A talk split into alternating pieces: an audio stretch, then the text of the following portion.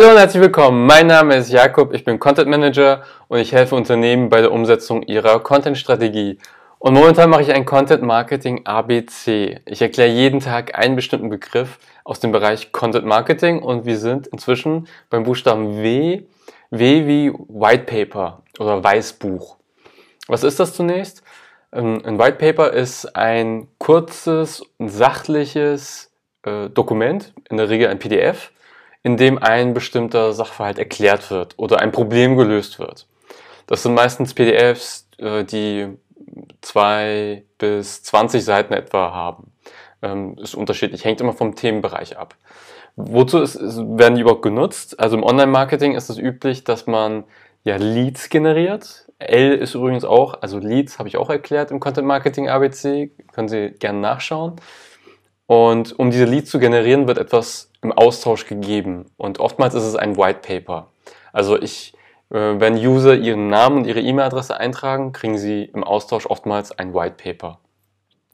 Und die sind auch relativ einfach zu erstellen.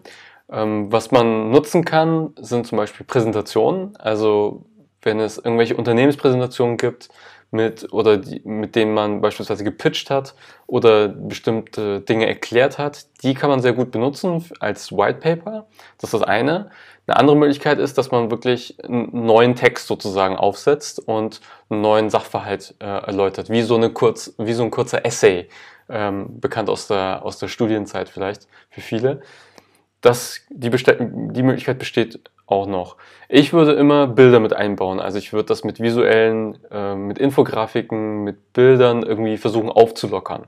Also es soll leicht verständlich sein und auch leicht zu konsumieren. Also ich, wenn ich da irgendwie, also es sollte kein Roman sein, sondern es sollte wirklich maximal so um die 20 Seiten sein.